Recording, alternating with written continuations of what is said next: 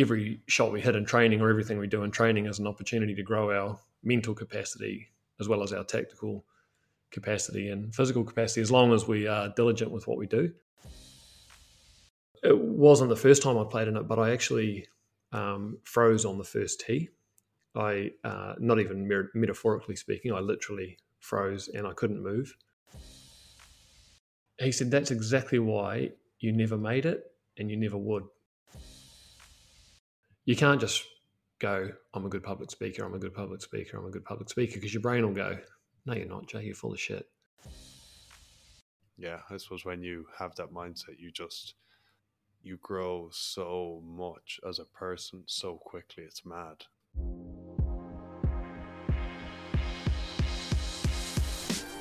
Hey, I hope you're keeping well. I'm Brian Moylett, former rugby player, now mindset and performance coach, and welcome to the pod. This podcast is about well being and high performance, and in it, you will learn how you can be happier, more fulfilled, and more successful. I recently wrote the book on how to become a pro rugby player, forward by Robbie Henshaw, which went to number one in the charts, and you can get this now on Amazon and Audible, with the links in the show notes. Please connect me now over on social media at Brian Moylett and at Offfield Rugby. If you enjoyed the pod, please subscribe to it, leave a rating and review wherever you're listening now, and also you can send it on to some friends. Would really appreciate that. Alright, we'll get into today's episode. Cheers. Hey, hope we're keeping well. Today I'm chatting to Jay Carter, who is Golf New Zealand national coach and also host of a brilliant podcast called Talk and Performance. Cheers for jumping on, Jay. Cool, man. Thanks, Brian. Thanks for having me. Excited to be here. Yeah, so I suppose first up, chat to me about what a typical coaching session for you would be like with, uh, I suppose, performance golfer. Yeah, um, good question because it's probably quite different to potentially what most people uh, associate with a with a golf lesson. You know, which is show up at a at a driving range or a golf club, um, often in thirty to sixty minute intervals, and um, you're limited to what you can do there based on uh, you know the time it takes to play golf. If you average one hole takes sort of fifteen minutes, and a, a golfer might hit five three or two full shots, a chip shot, and two putts.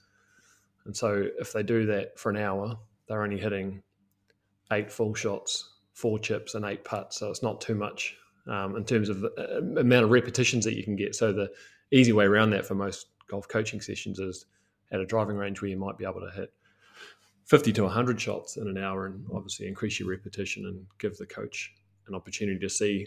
But I guess most of that work in a driving range or a traditional golf coaching is done in the technical space on the golf swing or the chip shot or putting stroke. and the coach will then uh, basically just provide technical uh, intervention for the player to go and work on. Probably what I do is a little bit different to that with the national squad. Uh, most of the players will have their own um, their own technical coach, and so my job will be to take care of some of the other performance factors that um, make up a, a, golfer. And so that's you know the, the normal tactical, technical, mental, physical, organizational. But uh, in the past, we probably used to coach them maybe um, in silos, and you know we would do tactical stuff removed from technical stuff and mental stuff removed from tactical stuff. And um, whereas now as you know they're all into interwoven and they all merge together. And you know your physical performance or your physical capability will have impact your mental performance. And you know they're, they're all going together. And it's even one of those things i think we've got to think every shot we hit in training or everything we do in training is an opportunity to grow our mental capacity as well as our tactical capacity and physical capacity as long as we are diligent with what we do so in golf we're blessed with heaps of data so every shot that a player hits we can measure with GPS, or they are measured with GPS, how far away they are from the hole, how far away that ball went, um, what the standards and benchmarks are for players who are hitting shots from that distance. So by the time players at the moment, most of our players are overseas in the States, and I just get an alert on my phone saying that they've uploaded a round and I can literally get a like a Google Earth view of the golf course with every shot they've hit, um, how close it did go, how close it could have gone, where they were aiming. Um, so, but a lot of that can be overwhelming. And then we have um, we have a radar system which is called TrackMan, and that tracks everything the ball does and everything the club does. It's a Doppler radar, so it tracks everything that moves in front of it.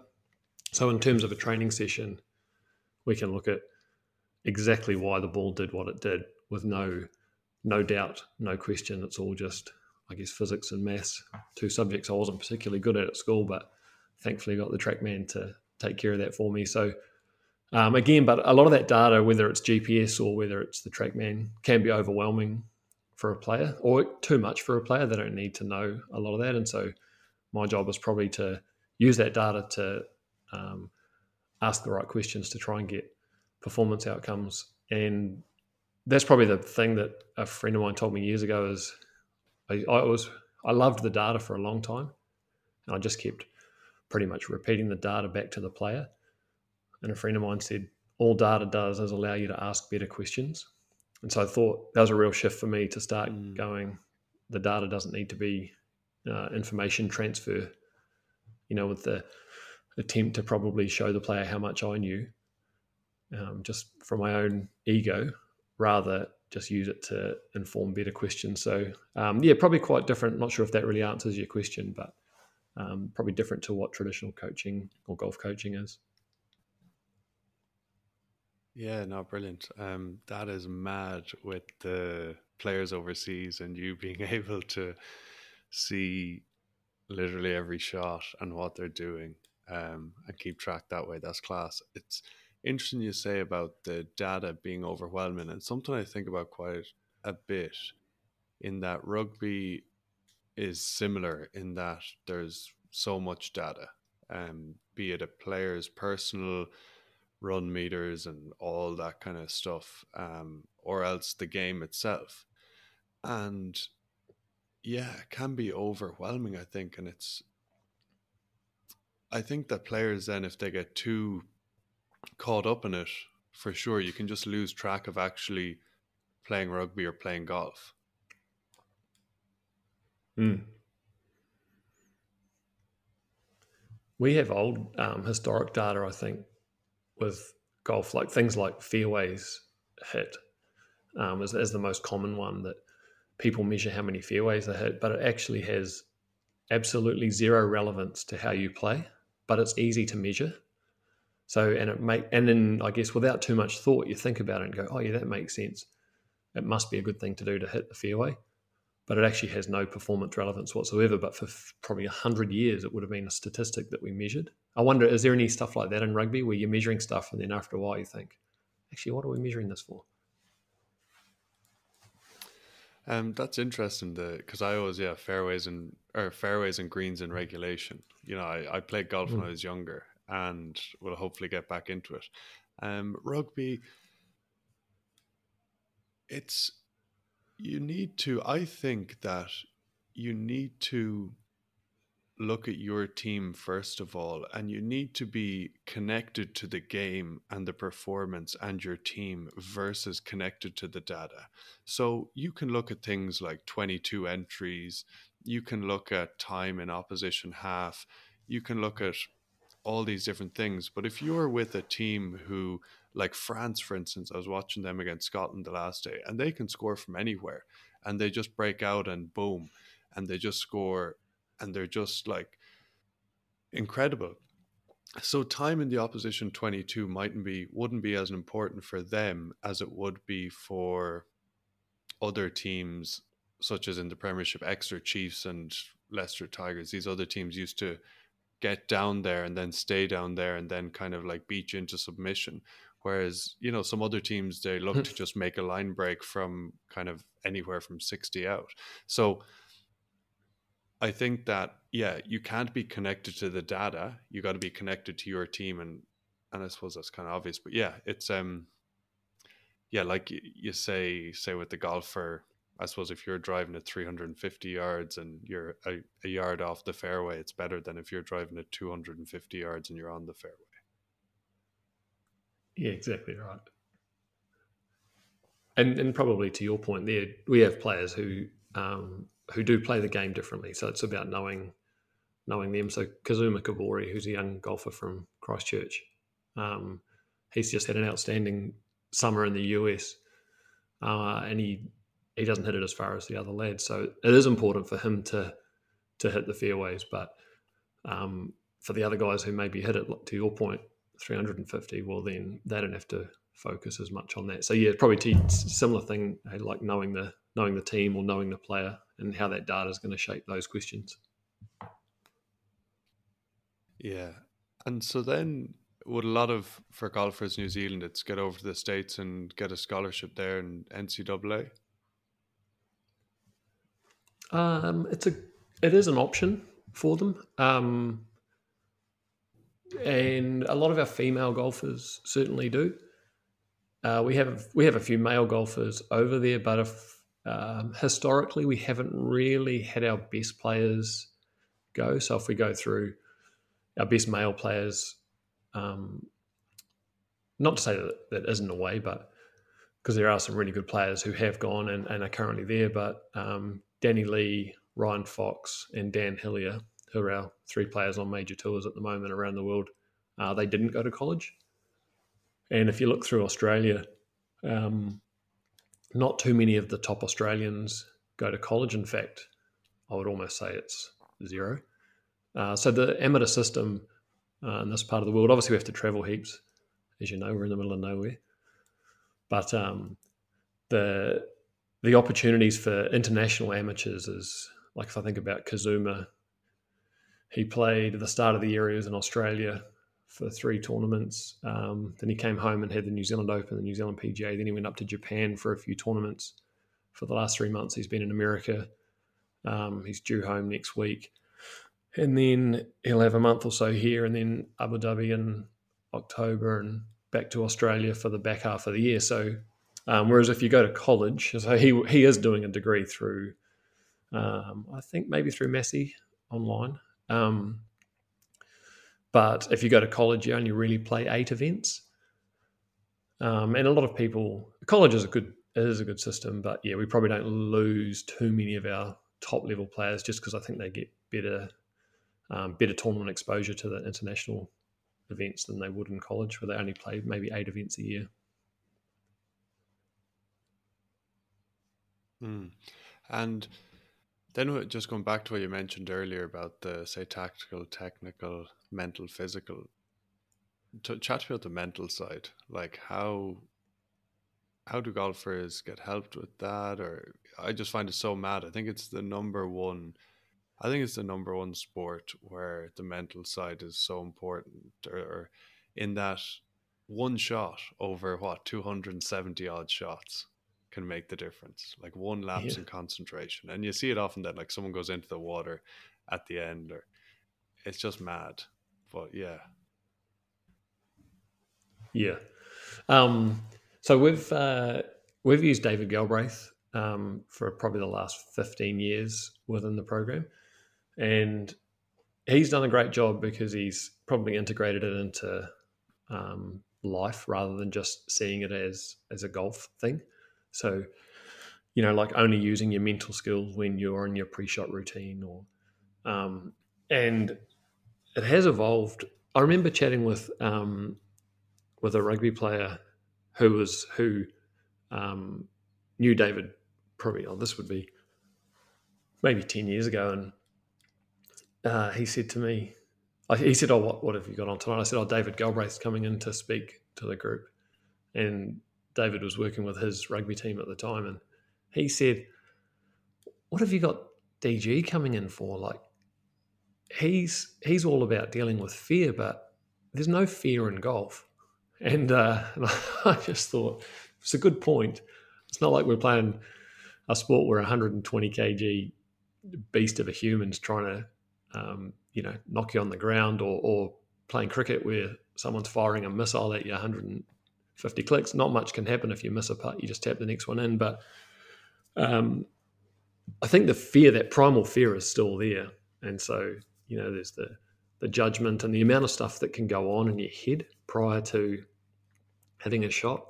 Um, you know nothing's moving. You're stationary. The ball's stationary. It's not like some of those sports where you can just react and I guess uh, get rid of your conscious brain out of it. I think the fact that your conscious brain's so active um, is what makes it such a challenge.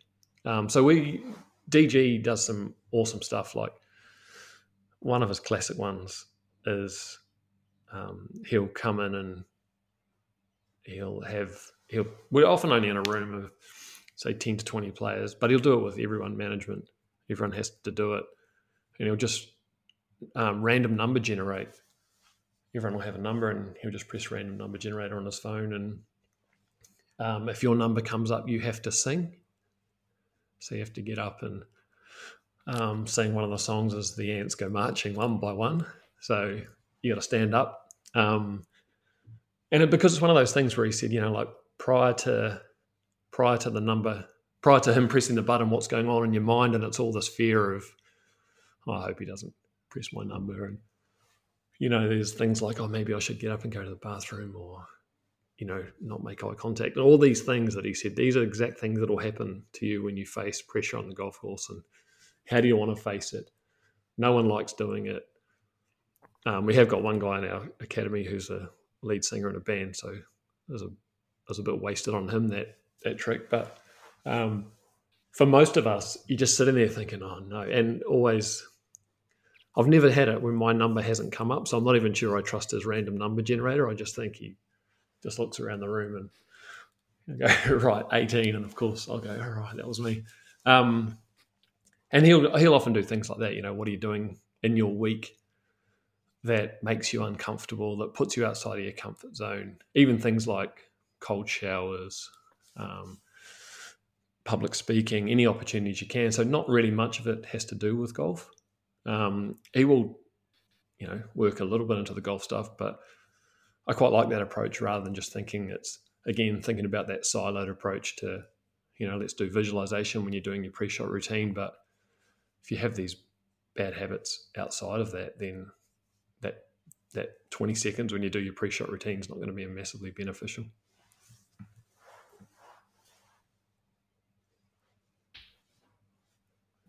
That's class. Yeah, I've had DG on this pod. He's uh, he's unreal, and I just I read his book. Um, yeah, just finished there a while ago. Or I've opened it again, but um, I love that. And it's funny when you were thinking, or sorry, when you were talking, I was thinking about cold showers. Like I'm hard out on them every single morning just just calms the mind calms my mind and um that's exactly what you need in golf and it's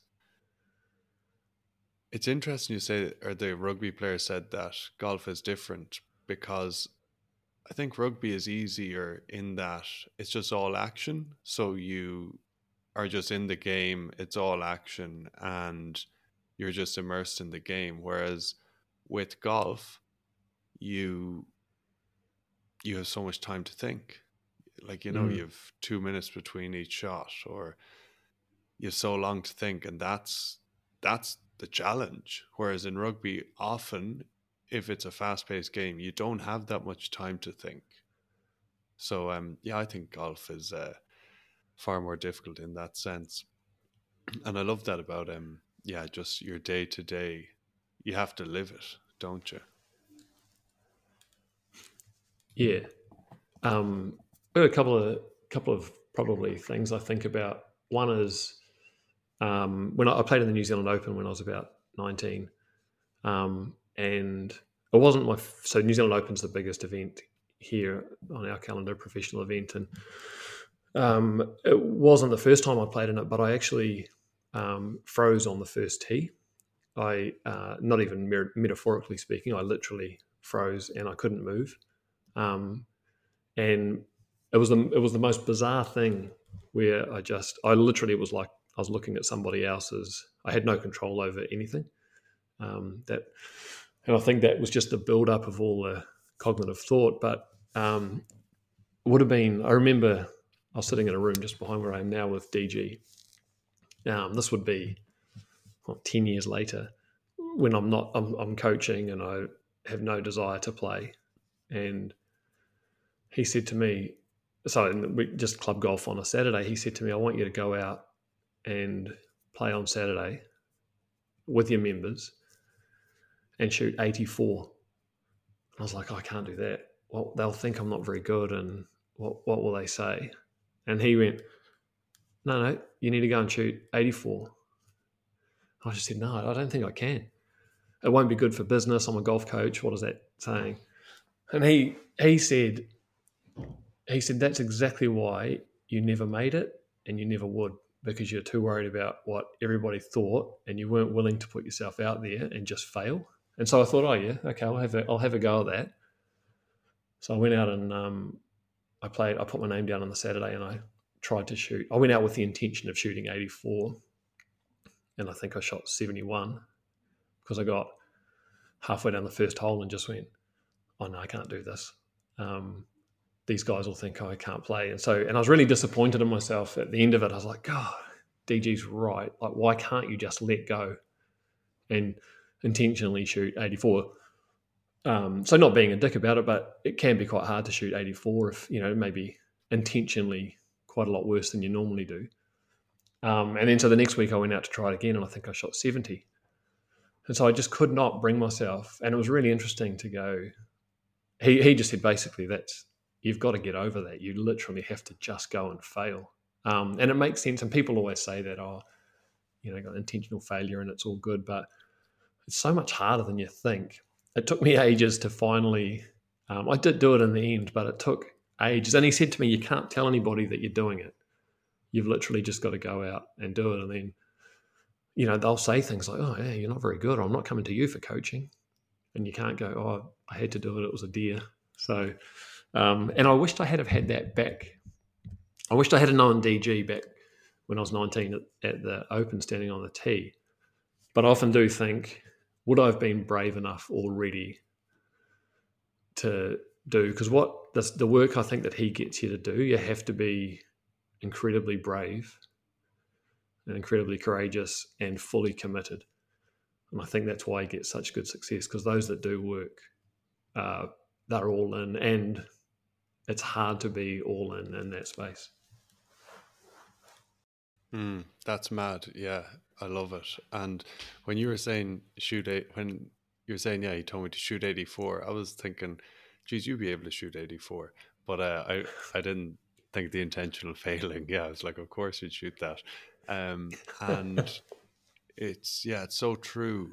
It's so true. It's so true. Not caring about what people thinking. I I kind of about two it's always working but about two years ago i said enough and that i wasn't caring anymore.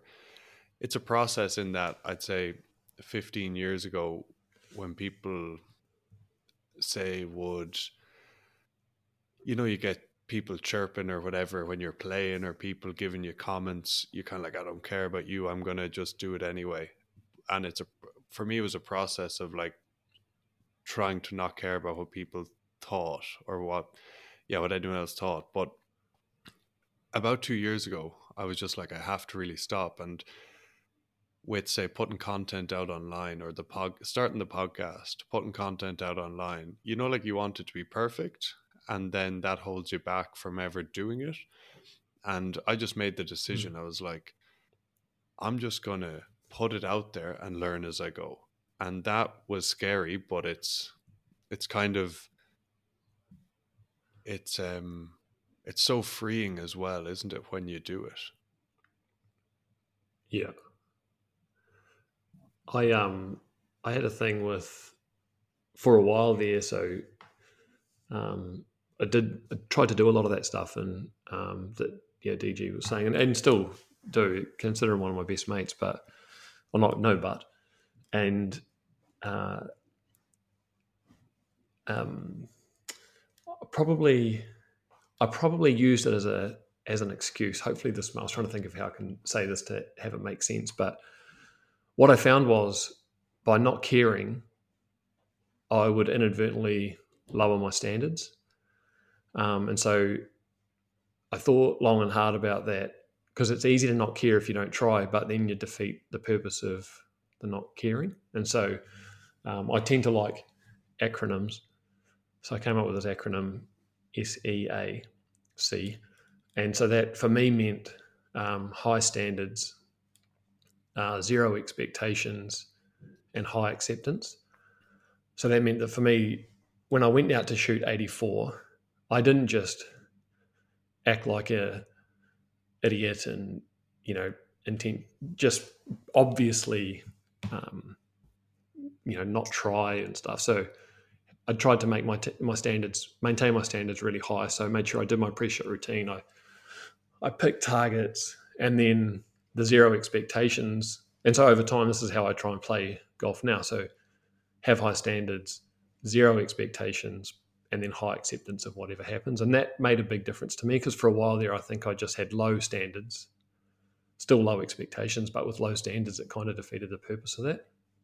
And sometimes I can hide behind that with the, you know, even with the podcast and stuff is like, oh yeah, but I don't really, I don't really edit it or I don't really promote it. Because if I did edit it really professionally and I did promote it really professionally and then it failed, well, that's a harder thing for me to accept. So probably got to try and maintain, you know, have that rule for myself around right, still have the high standards and then just accept that what happens what is what happens.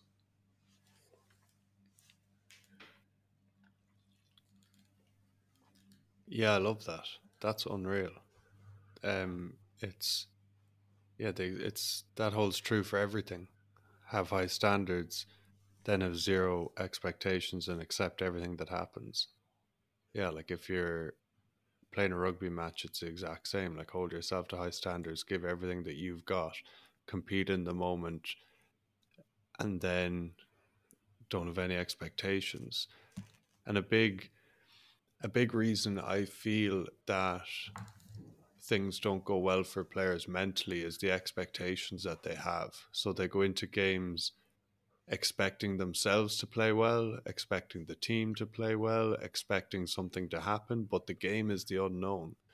And more so than golf, or let maybe you comment on that, but um, the game is such an unknown. I was in with, I'm in with Canterbury 19s at the moment, rugby team, and we were chatting before training, we were just doing some mental skills. We were chatting and chatting about nerves, and the two main things that came up were I get nervous because I'm afraid of um, messing up and making mistakes, or I get nervous because of the unknown, and I'm afraid of that. And um, yeah, the making mistakes is everything that we're talking about. You can't.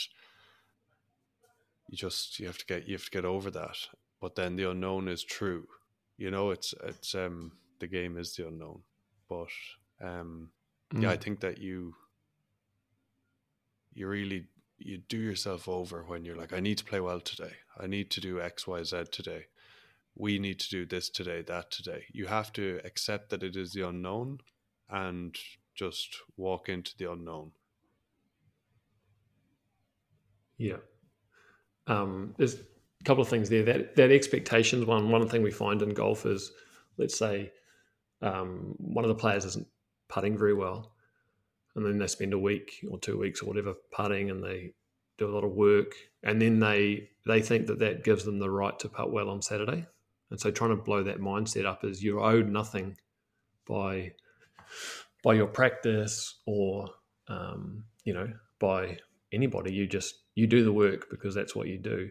The other part to that expectation thing, I heard this once in terms of basketball, but it can be transferred to golf and probably rugby as well. But would be um, if if you knew that every single shot you hit in golf was going to go into the hole, um, you know, from a from a distance where not on a 500 meter par five, but let's say every shot within 200, you're so good that every just every shot went in the hole how long would you play golf for? I think you'd give up pretty quickly because it'd be as boring as batshit. You'd be you'd have this mastery, but actually, it, to your point, it's that unknown that actually brings us back. And rugby would be the same. You know, if every every play you scored a try, you'd get over that pretty quickly. We love the. It's funny because we're anxious about the unknown, but in many ways, that's the bit that we love. So I find that interesting. Yeah, and that's the exact same with life. You know, like the when everything is easy, you start to get discontented or you're just um, disengaged or you want more. You want a challenge. And it's something that we, oh, I always have to bring awareness to it myself in that when things are very challenging, you know, when I'm doing different things and I'm trying to do lots of different things and it's, it's difficult is understand that that's what it's about.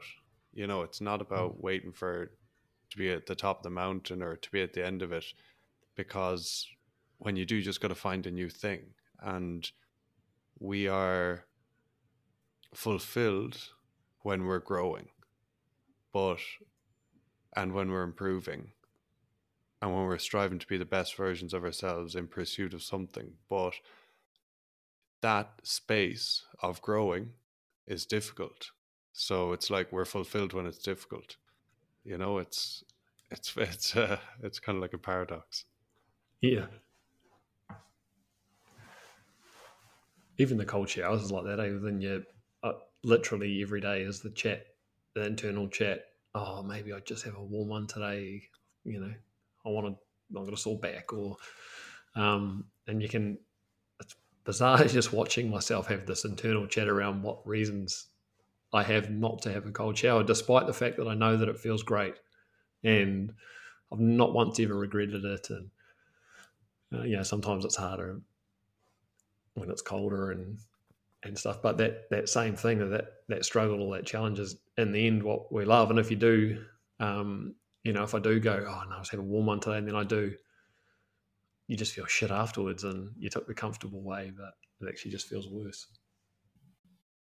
Yeah, hundred percent. And in that, yeah, in that moment when you take the the comfortable, you take the easy option. It's yeah, it's mad, isn't it? It's mad how mm. you feel worse, and and it's like you know too. It's just you versus you. You know, you can't lie. yeah. You can't lie to yourself. Yeah. Yeah. And um, when you were saying there about owed nothing by your preparation, so what do you mean by that? In that, um, I think is it is what you mean like, say with rugby or I'm sure golf's similar. Like you gotta do the work, or it is similar. Of course, is. You gotta do the work. You gotta train well. You gotta eat well, sleep well. You have to do everything right Monday to Friday um, because if you cut corners, then it's going to be on your mind come Saturday. Like if you don't do the work during the week, it's going to be playing on your mind Saturday, and that will often hold you back. But whereas if you do the work, you can kind of like rest assured. It's like, all right, I've done the work. Let's see what happens. But so yeah, what what do you mean exactly by like owed nothing by your preparation?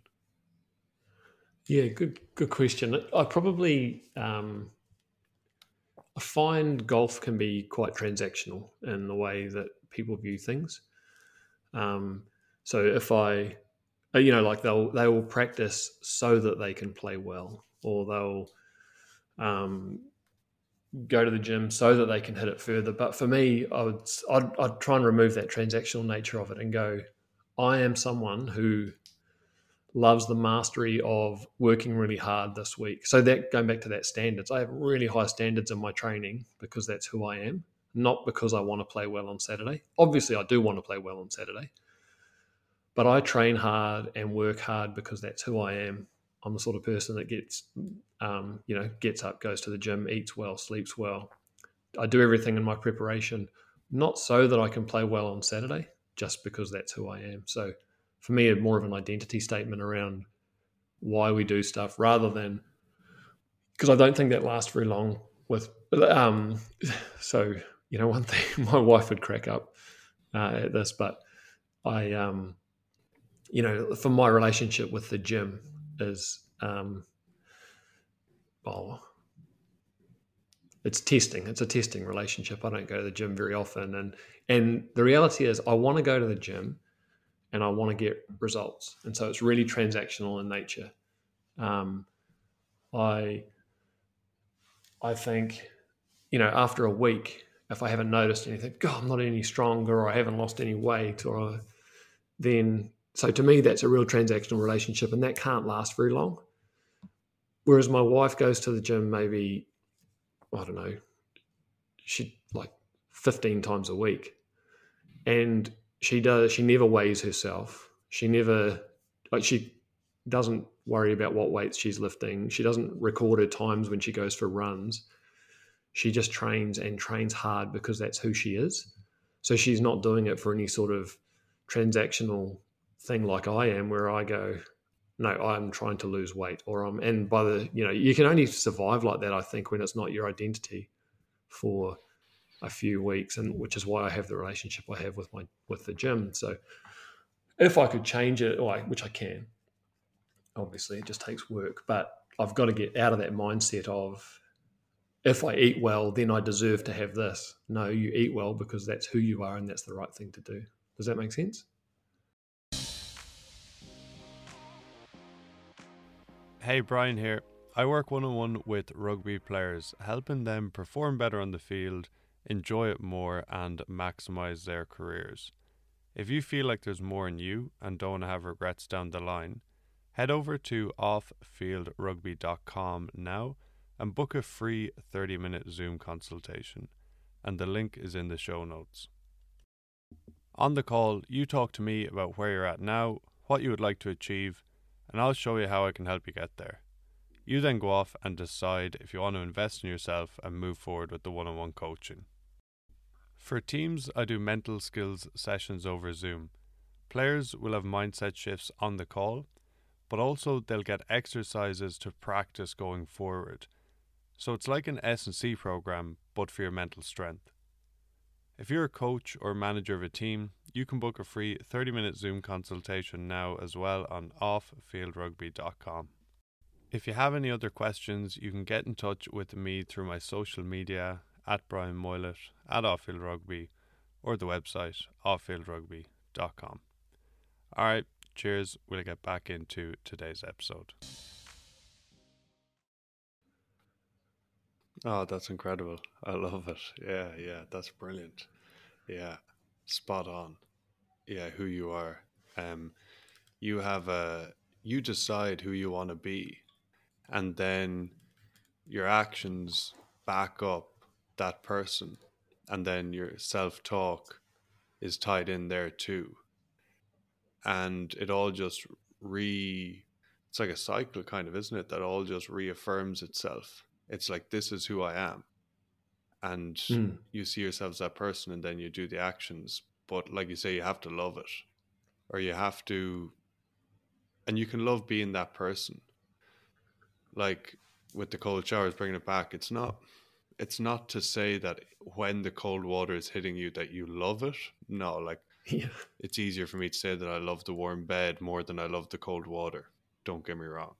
But I love being the type of person that gets up at five, gets in a cold shower, has a meditates, goes to the gym, and then starts my day. And there's all the like, there's all the physiological benefits to that too. It's like your your wife with the gym. Like I, I love the gym too, but like it's there's physiological benefits. Or you with eating well. It's not like I love eating well because I'm that type of person because I want other people to look at me and think I'm great because I eat well. It's like no, no, no it's just a very it's a it's a it's just your story or what you say and I was watching that quarterbacks thing on Netflix, Patrick Mahomes and the couple others, and like he was when he was playing, he's like, "This is who I am. This is who I am. This is what I do," you know, and yeah. uh, exactly like that's what he and that's unreal. Like I love that. That's exactly what you're saying. Like he is the person who walks into the fire on a big day on Sunday and plays and balls out and that's who what he is that's how he sees himself and there's no disconnect there you know what i mean and it's interesting this kind of comes into imposter syndrome and when i was younger i still haven't mm, when i was younger i would have had it a lot but I believe that you change your self image, you change how you see yourself. You stop seeing yourself as, and this is something that I've realized in the last couple last couple of years. stop seeing yourself as this like person at the bottom because then you'll of course have imposter syndrome always when you step forward into when you're growing and you're stepping forward into a new challenge a new level you got to see yourself as at the top level and act like you're at the top level and carry yourself like you're at the top level. And then you start to feel like you're at the top level. And then and then it happens and then you be at the top level versus constantly seeing yourself as this bottom feeder. You mm. know? Yeah for sure we have a chat similar one with um with the younger players where if they are you know, let's say the best player in canterbury um and the best best open male golfer say in canterbury and um, if they showed up to a junior event, they would have a certain, and they were playing in this junior event, and um, you know they'd have a certain strut to them. They'd be confident because they know they're going to beat everybody. Um, they would know that they were the the big dog, and and as a result, would probably go out and have, let's say, sixty five. Um, so they'd play well. They'd shoot sixty five. Golf would be easy. If we took that exact same golf course um, with the exact same conditions, but they showed up, and now the field was the US Open field, and Tiger Woods was there in his prime, and Phil Mickelson and Rory McIlroy. Well, now I guarantee you, your body language and your behavior is different because now you're not seeing yourself as the big dog. Now you're seeing yourself as, and you wouldn't, I don't think you would go out and shoot 65. And that's one of the things that I think is fascinating about all sport but how that environmental shift, the actual task of the golf, the golf course stays exactly the same. Your job stays the same. And, and unlike other sports like rugby, I'm not influenced. Like you and I can play golf together, and I'm not influenced at all by what you do. Um, you know, whereas rugby, obviously, you got two teams fighting for the same ball. Um, but I guarantee you that that player body language would be way different, behavior would be different, and as a result, the outcome would be different, even though nothing within the actual technical part of the game has changed. Yeah, you know, this is, to my understanding, this is exactly what manifesting is. And how you feel, how you behave, your body language, what you think, and how you carry yourself. And like it's your choice. Like I said, that golfer has a choice. And they, uh, you they're choosing to be to look at their external environment and then determine how they should feel act uh, think walk etc whereas you don't look at your external environment you choose to feel that way at all times and then you become it. And you look at israel adesanya conor mcgregor all these people look at them when they're starting out. Look at the way they were. And it's so obvious then when you look back and it's not chance either. Yeah, Tiger, uh, you know, these are other people, they they have something different. It's like when they're starting out, you look at them, and you're like, geez, look at the way he is. He, the way he carries himself. And that's because they believe, like, those people have said, like, I was a champ before I was a champ, you know? And mm. they carry themselves that way. They don't look at their external environment and and then determine how confident they should be. They said it themselves. And that's I think that's the key. That's that's what it's about. Yeah.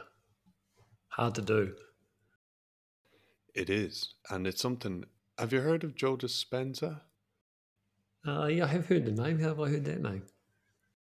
Yeah, so he's really interesting person. It's hard to do 100%, but essentially we create these stories. Like you say to yourself what you are, who you are, you know? And he speaks a lot about, and he does, you know, about meditations whereby essentially, essentially you meditate and then you get up and act like the person you want to be. Pure and simple. And difficult, but not impossible. And that's exactly what we're talking about here. It's like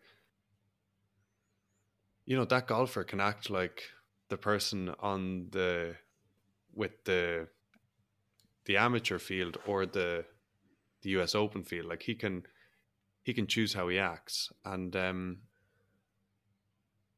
yeah, it's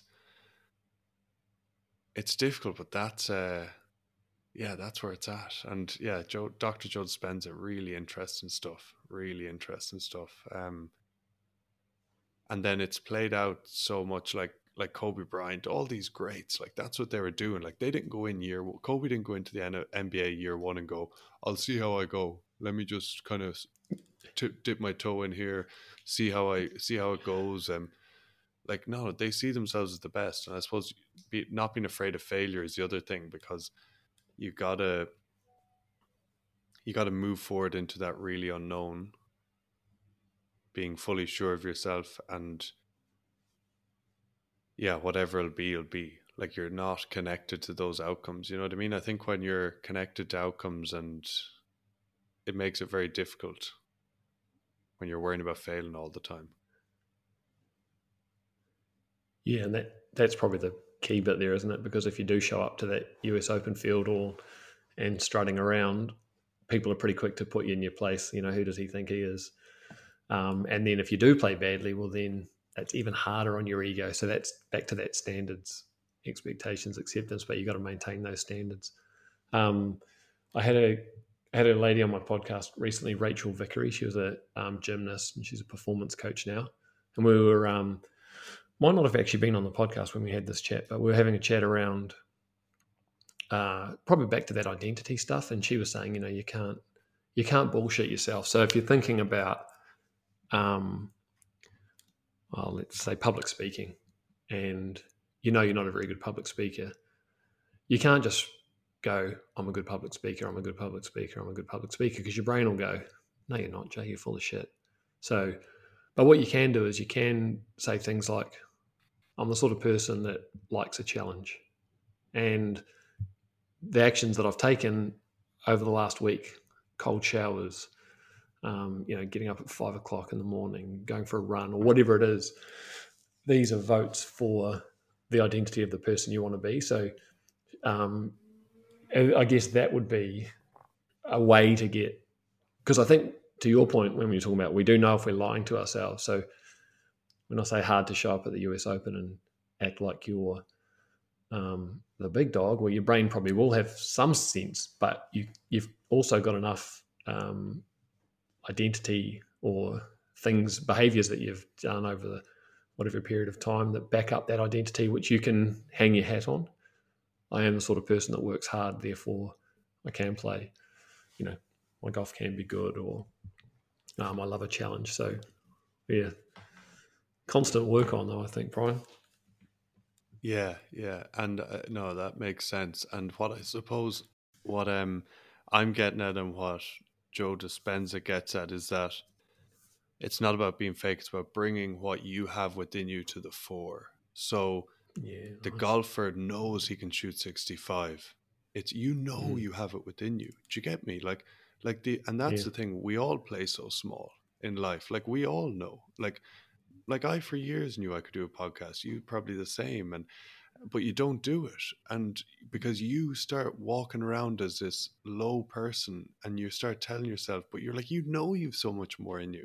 So it's about i suppose it's about bringing all of you to the fore and stop seeing yourself as this small fry who who shouldn't compete in this field it's the same golf course it's the same you've hit so many golf balls you know you can do it. So stop looking around at everything around you and putting yourself down. And that's the same with all life like like i know right now i can do things that are levels above where i'm currently at right now and it just hasn't happened yet but it will happen. I'm sure you're the exact same like you know within you that you're not at you're you're not maxing out here in life and what you're doing you know like you know we we know that we've more and so it's about it's about um yeah being that more and then being that yeah and then and, and expressing that mm. how do you reflect do you reflect on um, you know, if you notice that you have played small, um, how how do you reflect on that? Whether it's in your business podcast, coaching with the 19s team. Um, do you have a process in which you reflect at the end of the day or on moments? Um, I do reflect at the end of the day, and like I, one thing I've accepted once again, which I I didn't have when I was younger, is that I'm always learning and growing. So mistakes are okay. I would have held myself back from being what I know I could be because of fear of failure, fear of you know many different things. Mm. But it's the the self image thing, yeah, changes because like you say when I was a player, even playing like it's like I knew how good I was, but then I wouldn't always walk as as that player would. I wouldn't always express that. I would have, as you say, look around at the environment. Oh my God, look at all the players. I remember it like, look at all the players on the opposition team. Look at the guys I'm playing with. Oh, geez. You know, and all this stuff starts going in your head. Whereas, yeah, it's yeah, it's once again, yeah, just do reflect and it's just learning. Like it's like if there if and when, you know, it's like often like I did a talk there last week and just didn't go that well. And I look back and I was like, I didn't I didn't practice enough. Simple as I, you know, probably maybe got a bit maybe a bit, I don't know. I just thought I would be able to not. You know, and it just didn't go as well mm. as I would have wished it did. And you know, people at the end, oh, that was great, da, da, da, but I know it could have been better. And I just, yeah, look back and go, I was rushing around that day. I didn't give it the time it deserved. And I need to be better there. Yeah. It's, uh, yeah, it's interesting. I think, yeah, I think the self image is, is a huge thing because it holds, I think it holds you back. I think, you know, be even with golfers, if you're working with, like, like they have it within them. It's about getting what they have within them out often, isn't it? Mm. Yeah, I think uh, I think about that a bit. Um, and the I think about that from a coaching point of view and from a even like a technical coaching point of view. I often think the player has the answers. And initially, when I first start working with um, juniors that come into our program, uh, you know, they possibly not used to that thinking. I'll, I'll, say, you know, what do you think, and how would you do this? And I think they think that, oh, you're the coach, you're meant to tell me. But and I'd say to them, look, you're the expert of you. You know you better than anybody knows you, even when it comes to injuries and stuff. The physio is great, but you know you. Um, and so, even from a coaching point of view, I like to, and I think over time they start to, they start to trust me. I think at first they think it's a bit of a test and I'm testing their knowledge or something. But um, so it takes a bit of time to build that relationship where they've got the trust. But I think about, um, you know, Maori carving, and they start, or any sort of um, artist like that, where they start with a bit of wood, and the the art is inside the wood, and so the job of the carver is to just strip strip it back to bring the art out. And I think about that um, as coaches, that's our job is to strip the wood off the carving and let the carving show its beauty rather than I think probably what I did when I was a younger coach was just add layers to it, you know, grab that data that I talked about earlier and throw that on and all of a sudden you've got this heavy cumbersome bit of wood that's of no use to anybody. So I think there's a bit of that where I think the answer, your point, I think the answer for everything is inside us. We just need you know good people around us hopefully to help us strip it back yeah. Yeah. And with something with rugby coaching i just believe like that less is more as well. And kind of what you're saying like you say strip it back. Like rugby at the end of the day is a simple game.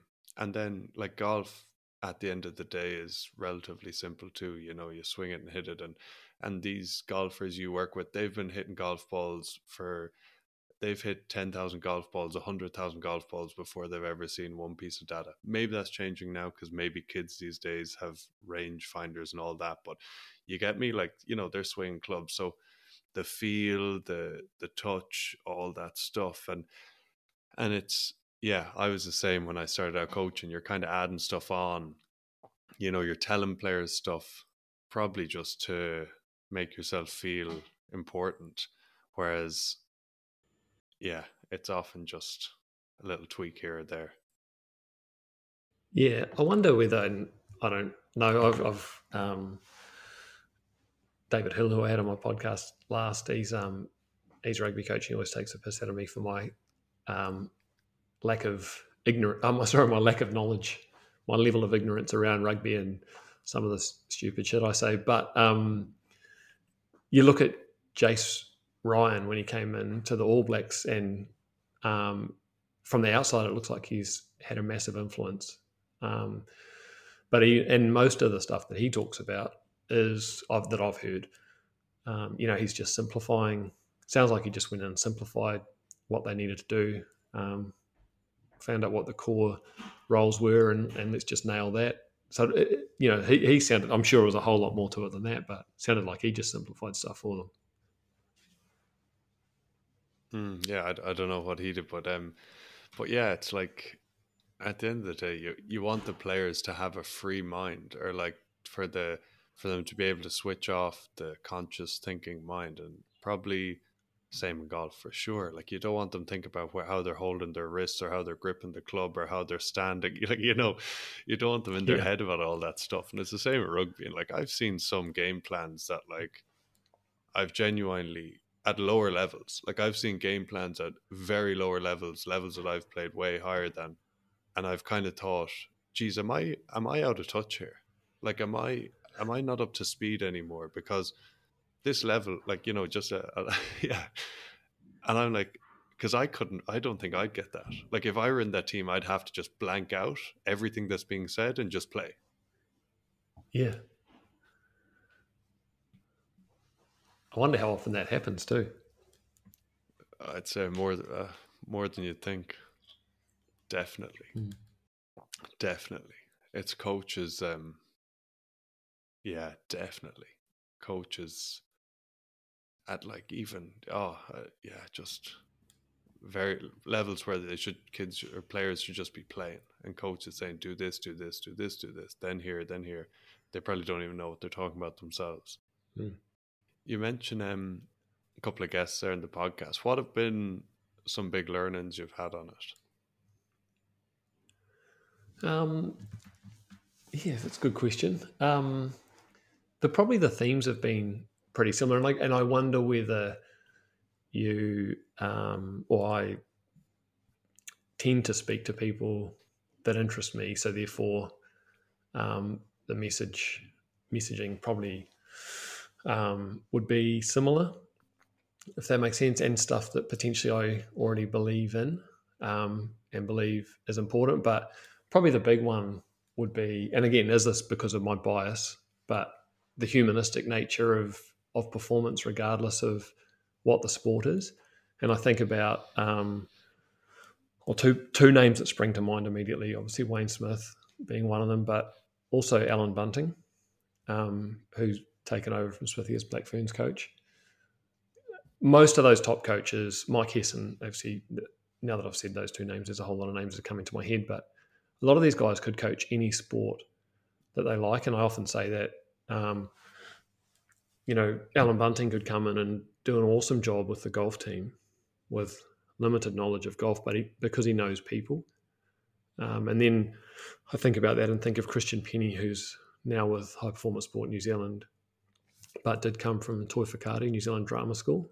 So you think, you know, like he was a director there, so I guess that's a little bit similar to coaching, but in terms of no relevance to sport, um, or certainly no relevance to golf but his understanding of people and how to interact and how to get people to think and how to ask really good questions through relationships um, again means that he would be successful. And then I think of going to another extreme. Bill Bestick was a SAS soldier, and then he became a doctor, and then he became an anaesthetist, and now he's a commercial helicopter pilot and an anaesthetist.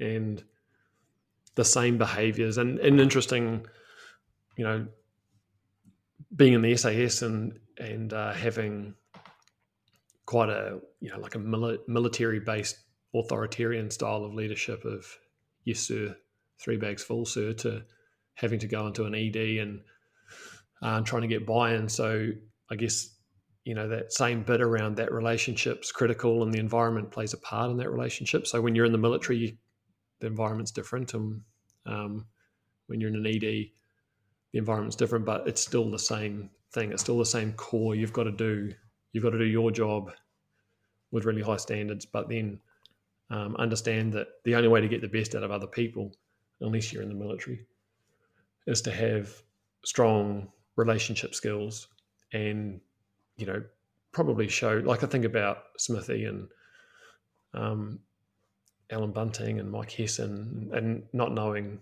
um, Mike as well, but they've got a deep care for people, and you know Smithy genuinely cares for people, which is why he pops up everywhere helping everybody. You know, like why why would he be helping? Like he's been my mentor for maybe twelve years now. Um, what's in it for him to help a golf coach? You know, but now that I know him, that's just that. So going back to that identity thing, that's just who he is. And so, probably the theme for the podcast would be um, most of the guests I'd say would be would put the human interaction, the human relationships, put humans first, and then um, you know, watching Smithy work, it's often. I mean, he's obviously incredibly good technically and tactically, but I don't think that's where he's getting his gains. It's any different to any other coach in New Zealand who probably has an equal amount of technical and tactical um. I mean, that's the easy bit, right? I assume in golf, it's the easy bit. You just go on YouTube and you'll find any number of opinions about a golf swing, but having that relationship is probably the critical bit that I've learned over that time. Mm, 100%. Yeah. And when you speak about biases, uh, about your potential guests feeding into your biases, that certainly feeds into mine. And yeah. that's what I think that I was, you know, um, when I mentioned those, say, coaches that are overcomplicating the game, they're thinking too much of the tactical and less of the like humanistic side, like you say, like, um, you know, telling them 10 things to do isn't going to make them play better even if those 10 things are right, you know? Yeah. And the one thing I think about is as a coach, how do we know what the, especially in rugby, like you're dealing with 15 or 23 or whatever your group is, people who have had different experiences, who see the world differently and, and are going to see the world differently. And so, you know, teaching, like imagine coaching Richie McCaw at the breakdown, like he feels it every time. You know, like he he's in it. He's in that moment. Um, but I'm sure he still wants to sharpen his sword and get better. Or I did want to sharpen his sword and get better at the breakdown. So, from a coaching point of view, you can't just go and tell him what to do because he's the one doing it and noticing it. But I guess the art of coaching would be trying to bring some of that stuff out of you know, out of Richie and get him to refine his thinking, which is a hell of a challenge, but that's where those guys are. I think they do separate themselves, those top coaches. Hmm. Hundred percent. Yeah, it's yeah, good point. And I've thought I've often thought about that in that Tiger Woods, Roger Federer, all had have coaches or had coaches, of course, but none of them would have played next to near the level that you know, none of those coaches would have played anywhere near the level. Um, mm. And yeah, I suppose it's you need to have a real lack of ego as well, or you need to put that aside as a coach, which once again isn't, I think, for younger, inexperienced coaches, isn't the case. You know, they kind of think I'm the coach. I certainly thought that was the way when I first started coaching. I thought that was the way I needed to be, or you know, just tell tell them everything to do when I was 21 starting out. Just tell them do this, do this, do this. But um, yeah, I suppose you work you work with them, don't you? And, and yeah, like I say, develop that relationship. Yeah, and it's hard. I think sometimes the first time when if they ask a question and you don't know the answer, um, you know, in the past I probably would have made something up on the spot, um, talked around that, said enough big words that it confused them, and they didn't ask me any more questions. Whereas now I think the answer is to just go, look, I don't know, but why don't we do some research and you know we'll have a chat, we'll find out what we think and what have we noticed, and we'll come back and explore that. But that's hard to do, I think, as a as a coach because you you know your ego gets hit. Yeah, and I suppose you just need you need to be comfortable. Yeah, comfortable in your own skin. Yeah, essentially. How did it come about? Um, Wayne Smith mentoring you. Um. So. Oh fuck! I actually I can tell you how, but how he. Well, I do know, as I said, how he accepted it. But DG said to me, "You need a mentor." you need someone who's going to challenge you. And I listed a few names in golf, and he went, he kept saying, How well do you know them? And I go, Yeah, really well. And he'd go, No, not them then. It needs to be someone that you're scared to sit down with. Um, so I thought about it for a while, and I've always really enjoyed. Um, I always, I still do. I really enjoy the aftermatch. Um, I watch the. I'm a bit of a geek. I watch the press conferences on YouTube after the test matches and stuff. So I really like hearing the coaches' insights, um, albeit they're probably pretty scripted and you know they don't give too much away but I always really enjoyed anyway so I, I just thought oh Wayne Smith's pretty good and so I wrote an email to support at chiefs.co.nz or help at chiefs or info you know one of those bloody emails and I literally said um, hey I'm a golf coach based in Tauranga um, appreciate that you probably get requests like this all the time and you're probably not going to pass it on but um, I'm looking for a mentor, and I'd love it to be Wayne Smith. And um, I don't know what even I don't know what I was thinking in sending it. what a dick! Um, but then anyway, I sent it, and then I was sitting down for breakfast literally the next morning, and had my um, laptop open, and ding message comes through, and it's Wayne Smith. And I didn't want to read it because I thought, oh, he's probably saying no, but thanks. and uh, so I delayed reading it for a bit and then ended up reading it. And he said, This is like a Tuesday. And he said, um, Mate, I'd love to be involved. Um, bring your stuff over to Cambridge on Friday at 11 o'clock. We'll meet at this cafe. And I thought, shit, I don't have any stuff. I've got nothing. What am I going to take to Wayne Smith? So, um, so we sat there for probably three hours in this cafe, three or four hours. And I remember getting into my car after we'd finished and just turned my voice recorder on my phone and just tried to download everything that I'd remembered. I sat there for about 10 minutes. Um, and then, and it was so cool because there was so much crossover. You know, one of the first things he said to me was, What does your week look like? And I said to I'd see the players on Tuesday. And this is back when I was doing probably that 60 minute interval coaching that I was talking about at the start there. And he said, Well, when do you watch them play? And I said, Oh, no, I don't watch them play. Um, and, and functionally, it's hard to in golf for a number of reasons. But he's like, What do you mean you don't watch them play? You just change their swing every Tuesday, but you haven't seen them do anything? He said, That's ridiculous. That's like me going to the Chiefs on Tuesday and Thursday and then saying, Righto, boys, see you on Tuesday. Look forward to hearing how your game went. Um, he's like, you're losing all your learning opportunities. And so it was really good to see someone outside of golf because, you know, the whole thing of, oh no, that's not how we do it in golf didn't really stand up as an argument. And then, so since then, probably over that time, he was at the Chiefs at the time with Dave Rennie um, and DG. And I didn't want to lean on DG. I knew I could have asked DG to ask Smithy, but I didn't want to lean on that. So I um, I didn't. And then I went into the Chiefs a bit when Rennie and um, Smithy were there, and Smithy would organise. I remember one session with a kicking session with Aaron Cruden because you know pre-shot routine for kicking relatively similar to golf.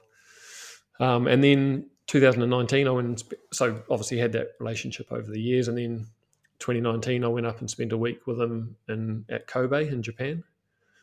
Um, Dave Dillon was head coach, and um, yeah, spent a week with with those guys just observing and how they do stuff. And um, Andy Ellis was playing at the time, and just get a sense of who the real leaders are and why. So someone like Andy Ellis, you get a real sense of it's pretty obvious why he was an All Black when you see his behaviours at I don't know how old he would have been then. Let's I would assume mid thirties when he was playing at Kobe in 2019, and you know just incredibly high standards and the ultimate professional. And you know you think he'd already he'd already achieved a lot in his rugby career. In theory, you might think he should be winding down, but no, still had really high standards around what he did. And so um, opportunities like that are awesome. People often say to me, "Why do you go and watch rugby for your PD?" Like nothing to do with golf, but just think, mate, there's so much to learn. I think rugby globally do a really good job of a lot of the coaching. And I think we're blessed here in New Zealand to have coaches who are open and willing to share, um, like Smithy. Um, and one of the things, one of the main things um, he said to me is you have to give everything. This is on their very first meeting. He said, You don't own anything that you know. You have to give everything you know away. Um, and there's a, and he said two things. It'll drive you to get better. Um, and I can't remember the other thing actually, but it was something along the lines of that's you know that's how we should be behaving. But um, there's a, a saying in Stoicism which is relatively similar, which says the only wealth which you will keep forever is the wealth you have given away. And I think about that, um, and that would sum up Smithy really well. Like he just openly shares stuff with everyone, and um, so yeah, that's been awesome. And I, I played had a game of golf with them here, um, maybe two weeks ago. So the relationship's really different now. I consider him a good friend and still an awesome mentor.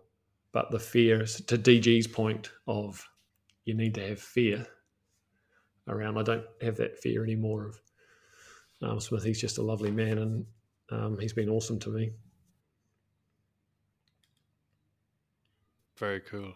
Um, yeah, that's really really interesting with that um that stoic quote, and it's kind of like what you put out is what you get back, and what he's uh, his um just philosophy about sharing, and you know you help so many people, you'll get you'll get the help back, or you know it'll yeah it'll come back to you that you don't need to worry then. I think that's really good. Yeah. And I love as well, DG, the big thing about being courageous and what you mentioned there as well. And it's something that I, once again, from chatting to him and then getting his book, and that I just, a mantra that, or just a mindset, I suppose, that I adopted just be courageous, just all, every day, because every day there's, there's an opportunity to be courageous, you know? Um, mm reach out to Wayne Smith, send the email, make the call instead of sending a text when you know you could call and a call would be better. Make the call. Um, just yeah. you know, away from sport, and that's once again just probably tying it back to what you were saying at the very start with what DG does with the golfers is that it can't just be when you rock up to play a rugby match to be courageous or to play at the edge mm. or not be worrying about what people think or getting over your fear of failure, you have to live it.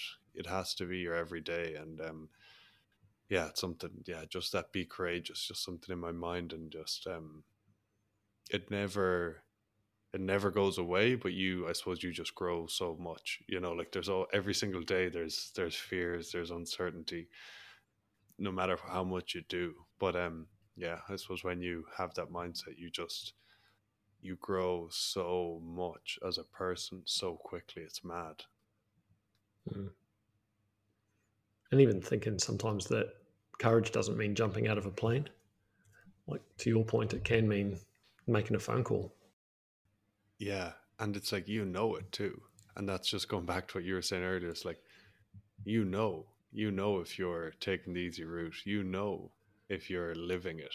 And you can't mm. lie. You can't, uh, you just you can't lie to yourself you can't get away from it you know what i mean and just that ties back to just um what kind of person do you want to be who do you want to be mm.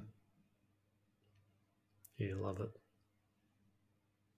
what's the so just wrapping it up what's the biggest challenge around your podcast? I, I started listening about 18 months ago. What, what was the biggest challenge you found in the whole journey of it? Um, probably that transactional bit that I spoke of earlier on um, around why am I doing it. So initially, it initially it started out because it was DG and I, and because I wanted more people to hear from him. Like I was lucky enough to, you know, have a coffee or a chat with him every week, um, and just used to think, far out, man. You need more people need to hear you speak. So that was my main motivator, and we did it during COVID, and we did it live on Facebook. So we were getting, you know, you're doing it live on Facebook. You can see how many people are watching while you're doing it, and um, I, I, you know, like there's an initial excitement, and you get Wayne Smith on, and that amps the numbers up a bit. He was, he was our first guest, and and then you start to see the numbers drop, and then think, oh, you know, now is it as good? And then starting to watch the numbers and and that's what you're basing your podcast on. And so, and I've gone through phases of that going, hold on, what did I initially start this for? It wasn't transactional in that do a good podcast, get good downloads. Um, or, you know, people watching on, on Facebook Live.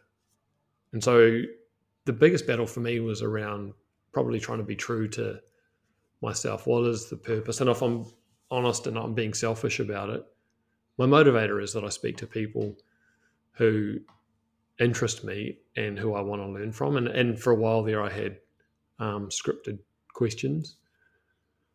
And I can't remember who it was, but someone said to me, was after DG had finished up. Someone said to me, "Oh, you don't sound as natural. You don't sound as flowing." Um, uh, I think I had a. I can't remember now. It was couple of years ago, but I think I had a guest on that I didn't want to stuff up, and so not that I want to stuff up any guest, but I know a lot of them, so it's a bit easier. But so I had this list of questions, and I wasn't really listening to the answer. I was actually just waiting for an um, a gap so that I could ask the next question, and and then having the courage to probably a little bit like this, having the courage to just go, let's just ask one question. Ah, it was I'm pretty sure it was RJ Smith actually, um, who said to me, just ask one question, and then just see where it goes and that was probably that stuck with me. I reckon he's awesome. Um, and so, you know, just but the courage to do that to go, man, I've got nothing. I mean, you do your prep, but I didn't have. I don't have a list of questions now. I, I have themes about what I think I want to find out from that person, but it's not scripted questions. But it probably still goes back to that transactional nature of um, looking at downloads and and looking at Instagram, you know, if I put something up on Instagram, did I get much interaction? But and the, it's a bit of a thing for me, mate, because I, I, do want it to be successful. I'm not saying I don't. Um, and so that balance, like I said before, around have really high standards, and can I hand on heart say that my standards for it at the moment are where they should be, or where I would like them to be? Probably not, but yeah, there's a it's a hobby project at the moment, so it's a time thing and there's so probably my biggest challenge is still being really true to what am i doing this for? Um, and if i do want to grow it then why do i want to grow it? What's my purpose of growing it? Is it about me then or is it about um, the original? So i've got probably that little bit of conflict at the moment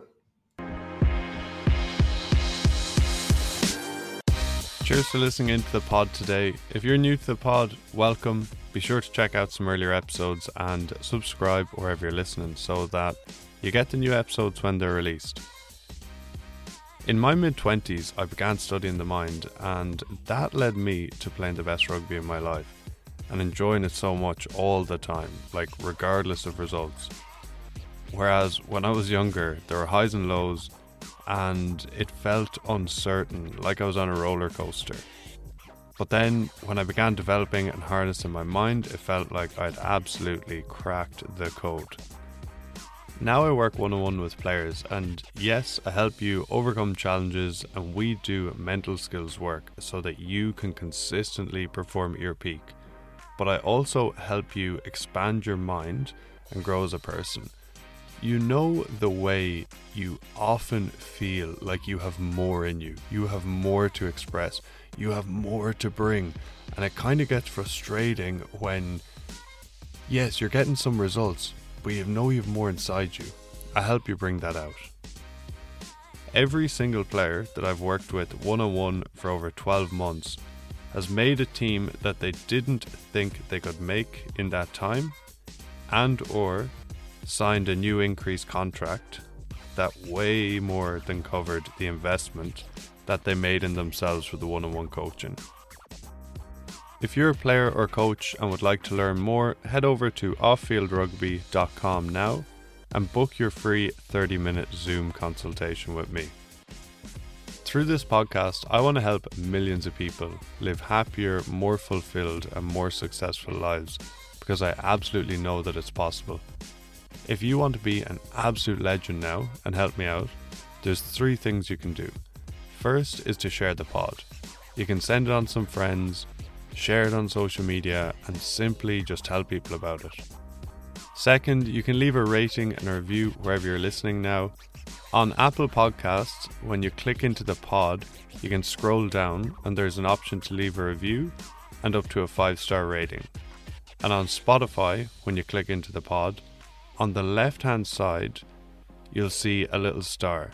You can click on that and then leave up to a five star rating again. And third thing, lastly, just make sure you're subscribed wherever you're listening. Those three things sharing the pod, leaving a rating and a review, and subscribing really, really help the podcast grow. Helps us help more people. So thank you so, so much. Please connect with me over on social media. Instagram is at Brian Moylett, at Offfield Rugby. LinkedIn is Brian Moylett. And any thoughts, questions, feedback, please let me know. I would love to hear from you. Thanks a mil for listening today. I really, really appreciate it. Be good to yourself, get after it, and I will see you next week. Cheers.